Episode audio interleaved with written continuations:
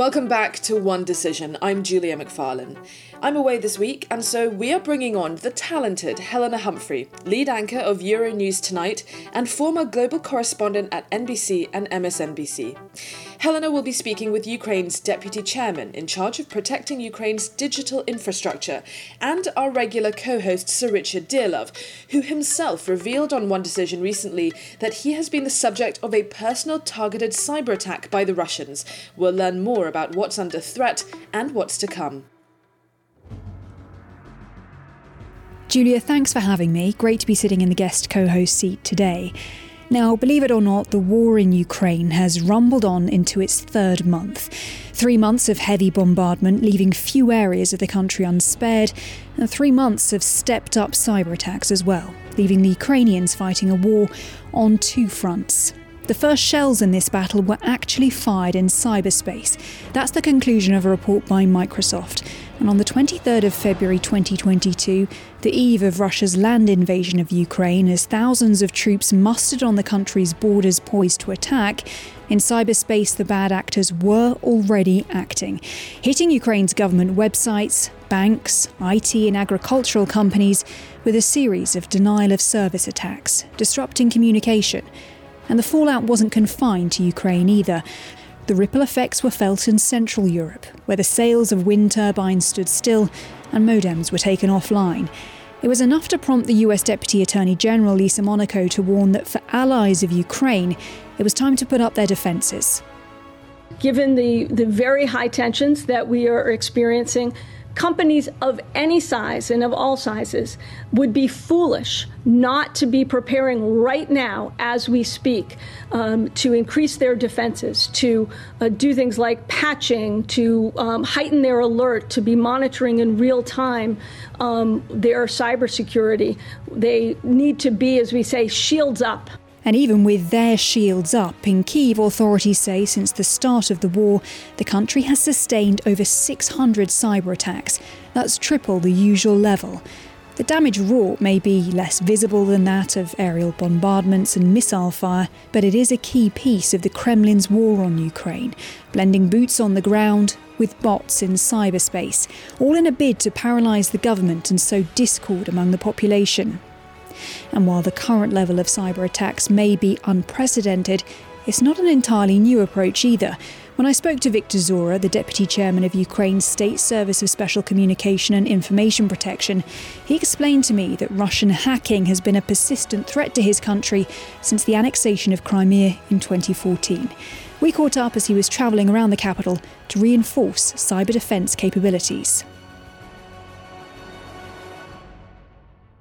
Viktor, welcome. Thanks so much for being with us. I want to dig into your area of expertise in just a moment, but of course, first, I want to ask you, as I'd ask anyone in Ukraine right now, where are you and what is the situation there?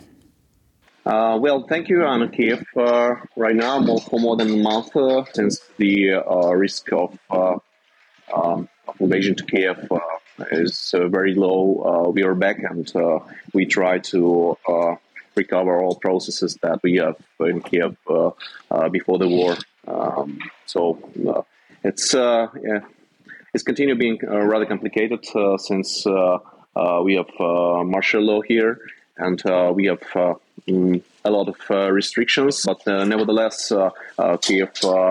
Uh, renew uh, renews its uh, normal living. So now now I'm performing some tasks for, for, my service and uh, uh, moving across the city. Well, Victor, good to hear that you've managed to get back to the capital. Uh, let's go back to the eve of Russia officially invading Ukraine on the 24th of February this year.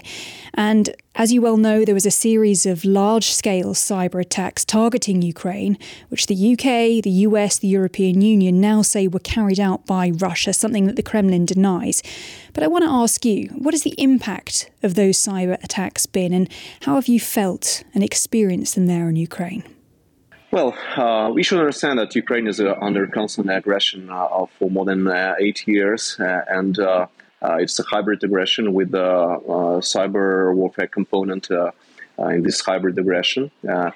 and it lasts for eight years, as I said, started from the attacks on the Ukrainian election system in May 2014 uh, followed with the number of attacks on Ukrainian energy grid, number of attacks on uh, Ukrainian government entities, and uh, and much more. Um, the active phase of this cyber aggression started on January 14th this year uh, Uh, with the massive uh, defacement of uh, government websites, uh, using of wiper malware, and uh, destructing of IT infrastructures of some agencies. and it was followed later in February with a huge DDoS attacks, and then followed, unfortunately, with the uh, Uh, the full-scale invasion uh, to Ukraine on 24th of February. And during this active phase of war, uh, which lasts for three months, we uh, observe uh, a lot of kinetic attacks, a lot of destructive actions, and from uh, Russian uh, uh, military forces, from Russian terrorists, which are combined with cyber operations. So again, it's a uh, it's a hybrid warfare, uh, and probably the first time when the full scale war is combined with cyber war at the same time. That's interesting what you're saying there, essentially describing a new front line in this war. Cyber war is part of a broader hybrid war. And something I'm curious about is to what extent do you believe that attacks on the ground actually end up happening in concert with cyber attacks? Uh, yes, for sure. So uh, their strategy is uh, to use all kind of weapon, including cyber weapon and the activity of APT groups. Uh, to uh, to attack uh, Ukrainian's critical infrastructure, to attack cyber grids, to attack um, public entities, to attack financial organizations, even charities and supply chains. Uh, that's uh, uh, that is combined with the attacks, for example, on Ukrainian railways and physical attacks. I mean, shelling of um, of Ukrainian transportation nodes, etc., uh, etc., uh, to prevent uh, logistics and supply of our armed forces and supply of humanitarian um, humanitarian um, aid, etc., etc. Okay, so something like attacking food security is also attacking a civilian target, even if it is through cyber means. And I wonder is this a new frontier of hybrid warfare? Can there be the same kind of accountability? Can you hold actors to account in the same way that you would for other crimes, for example, which, if you were to carry out militarily on the ground, could amount to a war crime? For sure.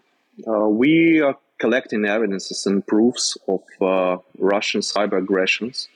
Uh, and uh, all all attacks that we are attributing to Russian military hackers and state-sponsored actors, and we we collect them and uh, we'll send uh, them to the ICC together with all proofs of uh, Russian war crimes on the territory of Ukraine. Since, as again, I, I will um, I will confirm that uh, uh, most of these attacks are targeting uh, Ukrainian civilian infrastructure instead of military.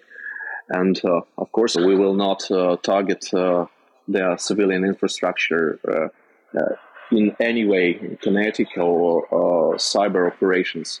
Uh, of, co- of, course not, but we are on our land and we will do our best to uh, to defend uh, our land and our country. And if it uh, require any um, mm, any actions against Russian cyber terrorists, we will think about um, extending our abilities well, Victor, I want to try and end on an optimistic note then and talk about the end game in this war because President Zelensky has always been very clear that war ends with a diplomatic solution, it ends with a peace accord. How does a cyber war end? Can it?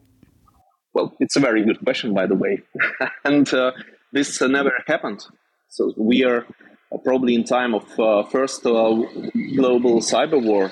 And, and, of course, uh, um, I don't think that uh, the world has enough mechanisms and tools to prevent cyber aggression, and uh, a lot of lessons should be carried out from this situation. But uh, uh with regards to global aggression, uh, I mean from uh, from Russia Federation. If they are stopped and uh, uh, uh, they are disarmed and demilitarized, I believe that the cyber aggression and their supremacy will also um, will come to end. And again, this is a very important topic to be discussed on diplomatic level and included to all uh, to all agreements uh, Uh, in, in, the end of war. That is very important. And if it happens, uh, I believe that uh, uh, our world uh, uh, and our cyber space will, be much more safe than earlier. But all the lessons from this cyber aggression should be should be scaled um, for for preventing uh, should be used to prevent uh, the potential aggression in the future. That is very important uh, to have a reliable mechanism of uh, preventing, and this is uh, this is a global task. Uh, probably for the United Nations and for NATO and for other structures that are responsible for keeping for keeping peace on Earth and for keeping safety in cyberspace as well. Now, if I could ask you briefly to make a prediction based on your experience there in Ukraine, which countries do you think around the world could be facing a large scale cyber attack at the hands of Russia? Well, we see that uh, Ukraine isn't the only target. Uh, Russians uh, targeted uh, United States, a lot of European countries, uh, um, and uh, the latest declaration from Killnet mentioned 10 countries. And I don't think um, I wouldn't uh, I wouldn't consider this uh, statement as uh, a serious one, but uh, the name of country, uh, of course, uh, um, was mentioned according to, to, their policy. So it's kind of a state policy, and it it is um, implemented through such kind of statements. So we, we, we can see we can see these the, the countries in this list, and to my opinion, the of course um, uh, targets are very close to to real. Uh, and if you see the uh, global uh, global targets uh, in the recent years, we see that it's not only Ukraine, it's the United States, the democracies in Europe, and many many many other countries. Again, cybersecurity is a global task. All right, Victor Zhora, Deputy Chairman at the State Services Special Communication and Information Protection of Ukraine. Great to talk to you. Thanks for sharing your insights with us. Thank you for inviting me. Thank you so much for supporting Ukraine. At the end of that interview, you'll have heard Victor mention Killnet. That's a pro Russian hacker group, and earlier this month they quote unquote declared war on 10 countries, saying they'll target the United States, Great Britain, Germany, Italy, Latvia, Romania, Lithuania, Estonia, Poland, and Ukraine. In short, countries supporting Kiev. And he told me that global food security could be in Russia's crosshairs if it decided to hack smart farming systems, presenting a risk for all of us. So I sat down with Sir Richard Dearlove, the former head of MI6, to find out to what extent he thought those kinds of threats could come to fruition and what we should be doing about it. So, Richard, great to have you with us. How are you doing? I'm doing fine, despite these challenging and difficult times. Well put. And talking about these challenging times, particularly challenging times, of course, for Ukraine, facing a dual threat, that dual war. In fact, one that blends kinetic warfare, war on the ground, with cyber capabilities, cyber attacks against it. How much of a challenge do you think that is for a country? Well, I think it's a huge challenge on both fronts. I mean, you know, we've seen the Russian military deploy its massive power uh, badly in the initial stages, but now I suppose that you could say they're getting their act together and doing what they traditionally do, which is use massive kinetic power and massive ord- ordnance uh, to sort of blow their opponents away, including, you know, destroying and devastating the towns they're attacking and killing some of the civilian population. But of course, there is then the hidden dimension which is, you know, what's happening on the cyber side. And it's probably overall strategically just as important as what's happening militarily on the ground. And, you know, we're not used really to perceiving warfare in these terms. So, Richard, you talk about the hidden dimension of cyber warfare you are someone who, for most of your career, you've dealt with hidden dimensions. And talking about that, I wonder, in your experience, if you've ever really seen anything like this, because it strikes me when analysing these kinds of situations that I often reach for the phrase past as prologue to work out how they could unfold next. But have we ever really seen anything like this level of cyber capabilities and military capabilities at the same time? Or is this hybrid warfare something relatively unprecedented?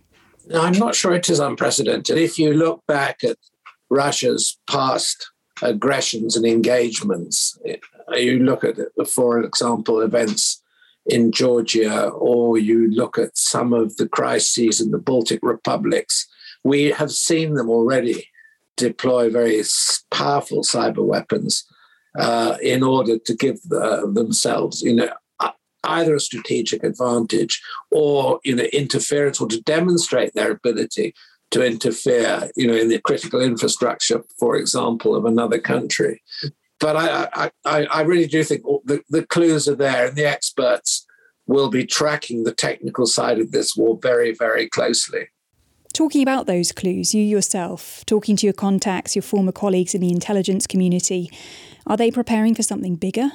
Or is there also the sense for Western allies that perhaps they're actually woefully underprepared despite those clues and they risk being caught out? Because we only have to point to the fact that in the months leading up to the kinetic invasion of Ukraine, there were a lot of people who were caught out with their reading of Russia, let's be honest. Yeah, I mean, I think I would admit that I myself had not believed Putin would take such an extraordinary decision as to invade on the scale that he did. I thought that the preparations for invasion were more an act of intimidation that they might step up the military activity in the Donbass and Luhansk regions where there's been a conflict since 2014 and bite off more Ukrainian territory, which is actually where we've ended up. But on the other hand, you have to, as it were, admit that the intelligence predictions made by the Russians and by the UK turned out to be precisely accurate.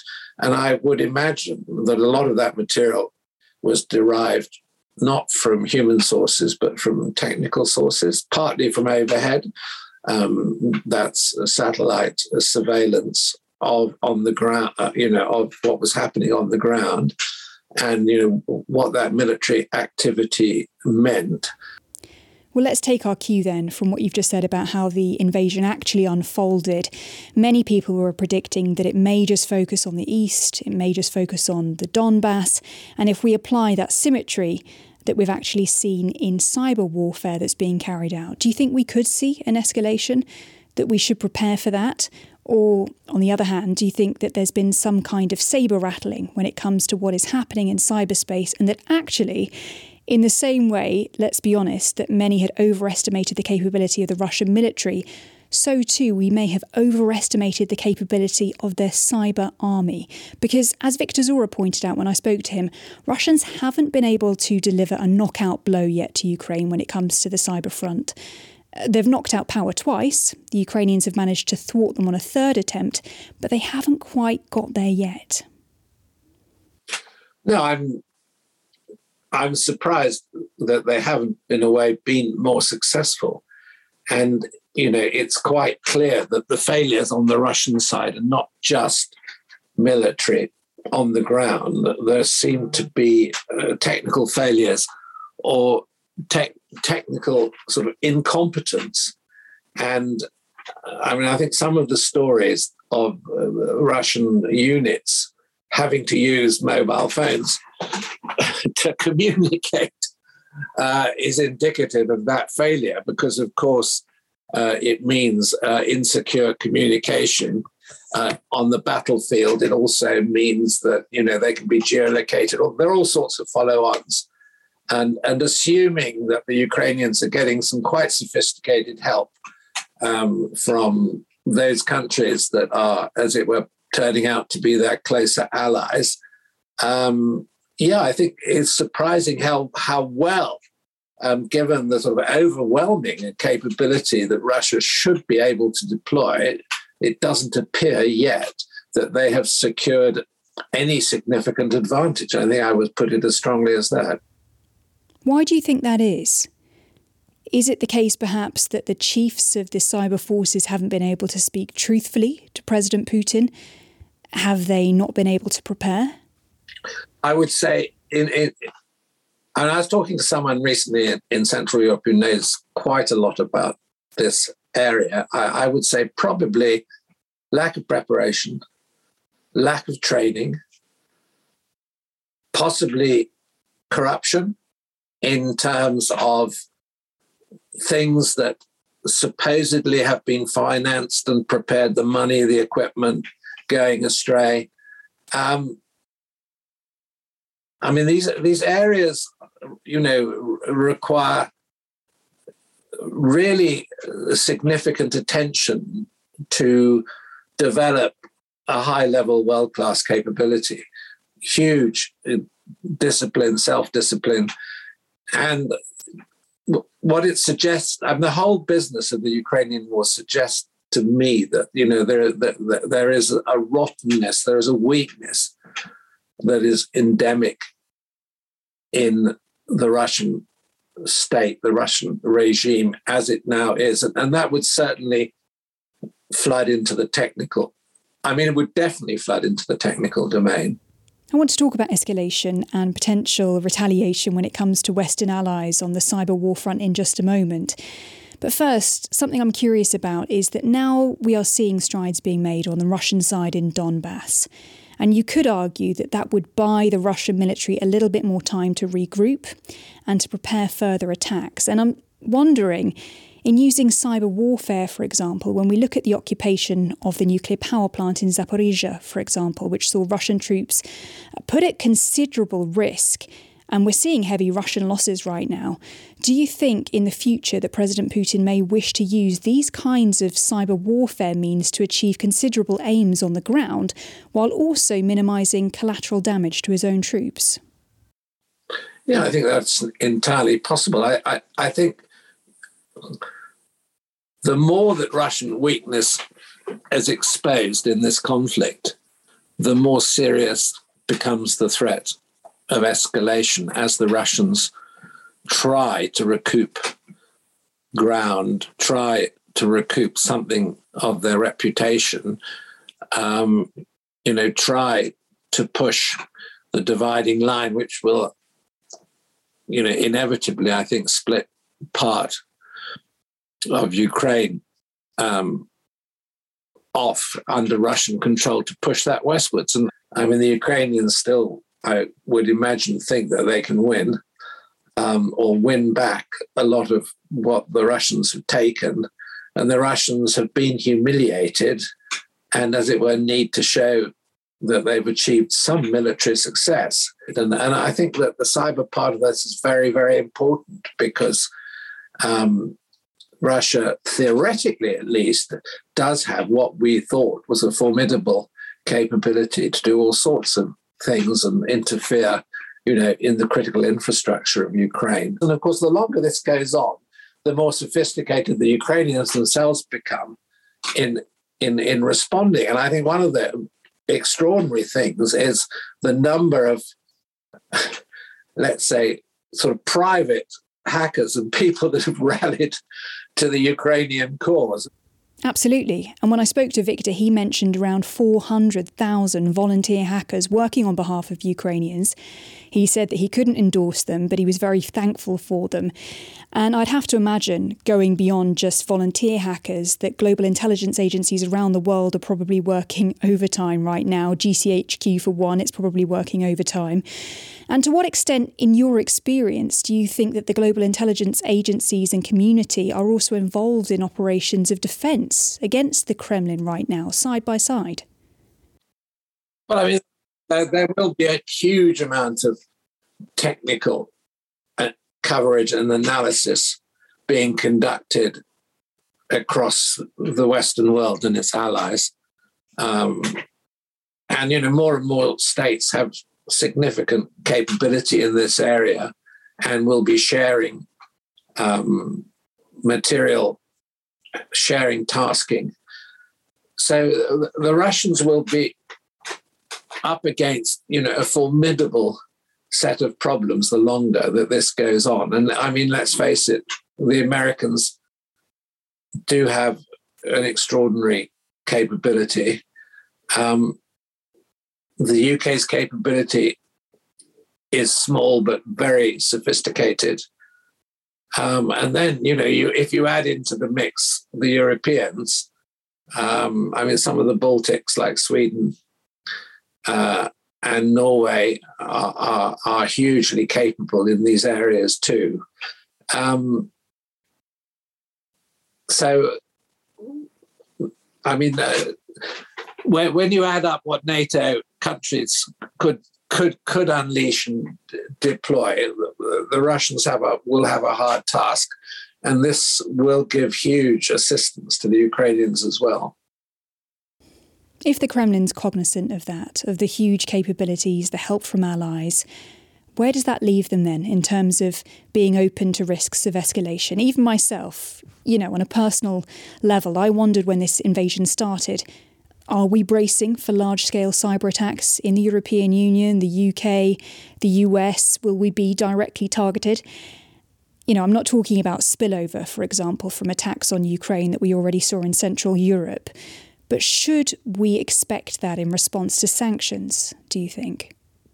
Yeah, I think the Russians will, you know, become more aggressive and will go after more opportunities. And it's not as though, you know, they're blind. I mean, they will have done lots of preparatory and targeting work just on a routine basis.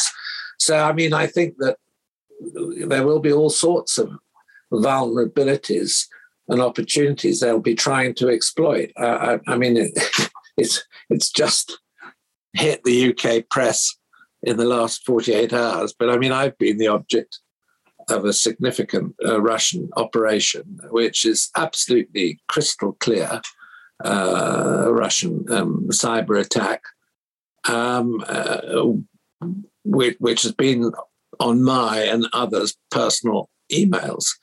Um, and these have been stuck in the hands of um, very, in my view, disreputable investigative journalists whose Russian credentials are absolutely crystal clear. And, you know, they've been adapted, threaded together to create a story, a scenario which, you know, if it was bleed, fortunately it's not, is it would be would be uh, very, very unpleasant. Um, and uh, I mean, it's extraordinary that you know the Russians are prepared to go after essentially private citizens who are leading, uh, you know, innocent lives. Uh, you know, I retired 18 years ago from Crown Service. Um, I'm very flattered that I'm thought to be such an important, important individual. Well, bringing it on a more serious note, and it is great that you can laugh about it, Sir Richard, but in terms of what people could be facing, where do you think well, let's just put it this way which countries do you think could be first in line when it comes to a significant cyber attack next in this war outside of Ukraine? Well, those that are you know helping Ukraine the most. Uh, I mean, somewhere like the Czech Republic, you know, which is close ge- geographically and geopolitically, and there's been giving very sophisticated modern um, equipment to the Ukrainians, they, you know, would be an obvious target. Um, the Poles will be an obvious target. I think the UK um, will come pretty high up the list, and you know maybe the Russians.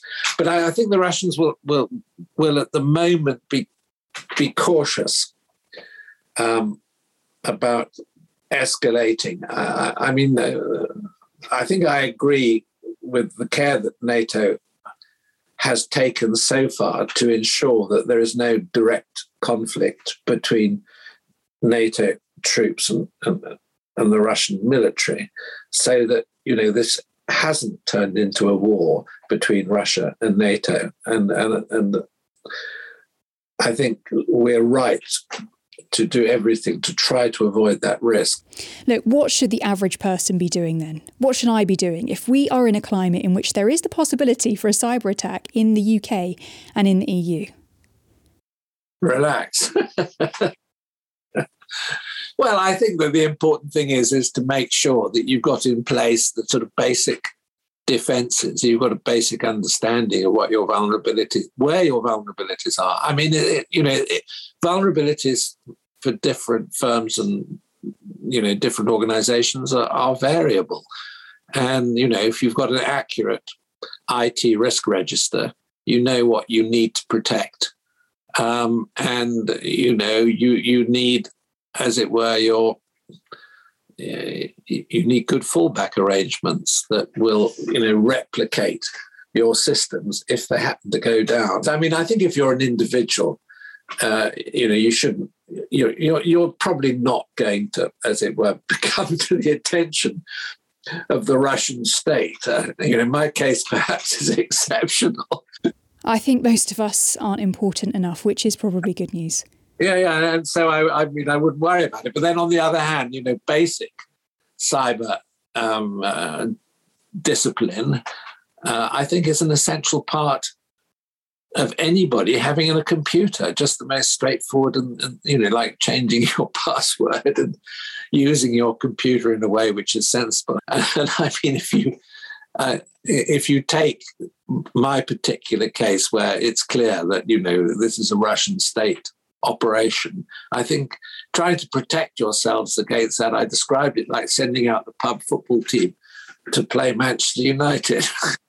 I mean, as an individual, there's not much you can do except not use your IT in a way which you know might you might regret at, at some point in the future. I mean, I think the bottom line is any type of information technology has its weaknesses or insecurities, however sophisticated you are. There's another facet to cyber war, and that is the information war as well, which is also being waged online. And you talk about those risks to young people, and they're really in the nexus as frequent social media users.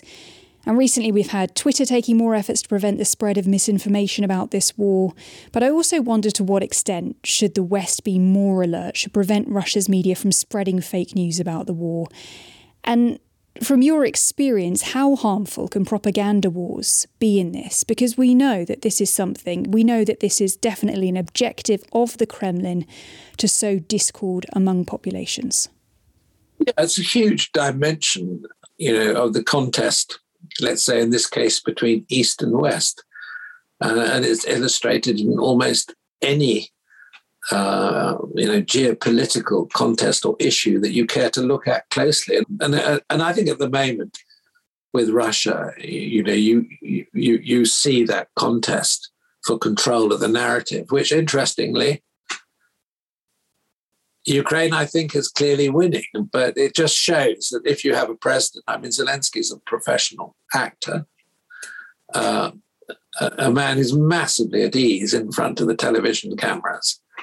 Um, I mean, in a way, he reminds me of Reagan, you know, who who who was similarly, you know, brought up in front of a film camera.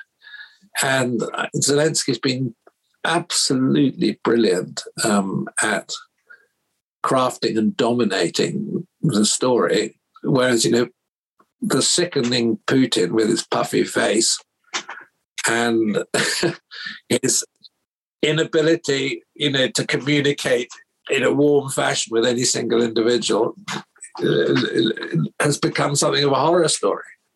And you've got this massive discrepancy between the two presentations. We're talking about Putin and alluding to his health, as you just did then.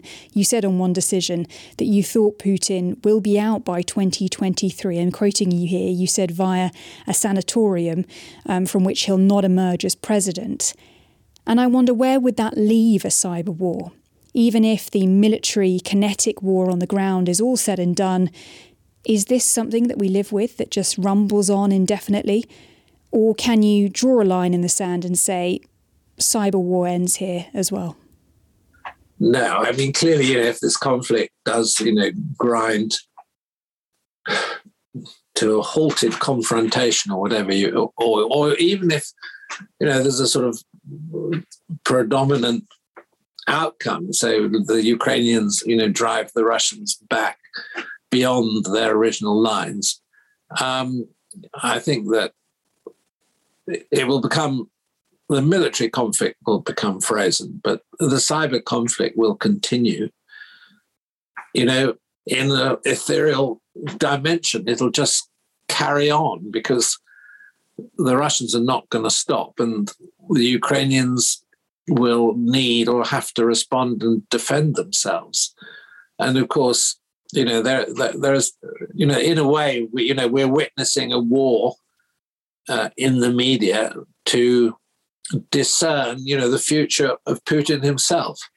And I mean, that has to be a, dimension of the conflict. And, you know, clearly there's something seriously wrong with him. I don't think anyone is disputing that now. Um, you know, the question is how long is he going to last? But um, clearly, the Russians have a huge uh, presentational problem because of the condition that Putin seems to be in. And we certainly know that unfortunately around the world, dictators love to take pages out of each other's playbooks. So, where do you think, looking forward, looking past even this particular conflict, that we could see this kind of hybrid war replicated in hotspots around the world?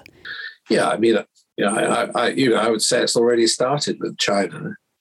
Um, you know, China cyber activity is very aggressive towards the West. Um, their attempt to, you know, steal commercial secrets is, is highly developed.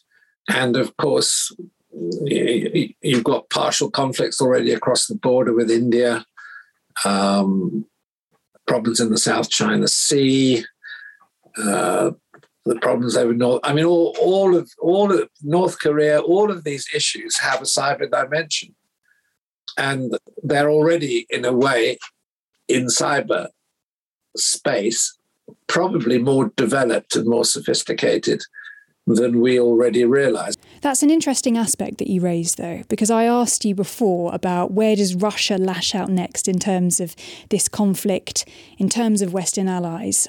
Do you think that there's the risk that while we're all busy looking at Moscow, looking at the Kremlin, looking at the GRU military unit, that actually the West could be facing that actually the West could be facing a far greater risk from the likes of China in the meantime. That whilst we're looking the other way, we could actually be letting our guard down on that front. Well, we definitely should. Yeah, I mean, I'm sure that on in terms of you know their cyber aggressiveness, the Chinese will be taking advantage of our preoccupation or trying to take advantage. Um, I, I mean, uh, they won't stop. Just well, they, they, they certainly won't. And, and I mean, it's a good question, and you know, it's a good thing for people to keep in mind. And I, I mean, I think it's very interesting that Biden recently, you know, goes to Southeast Asia and meets the Japanese and Singaporean um, leaders. Um, and I think this is very much reflective of the fact that the Americans understand very well that those countries have a hugely important role to play. Actually, in the in the current conflict of how they, you know, express views in relation to Russia, but at the same time, they're crucial uh, allies in you know keeping a close eye on what's happening in China. Well, what about China acting in concert with Russia when it comes to cyber capabilities then?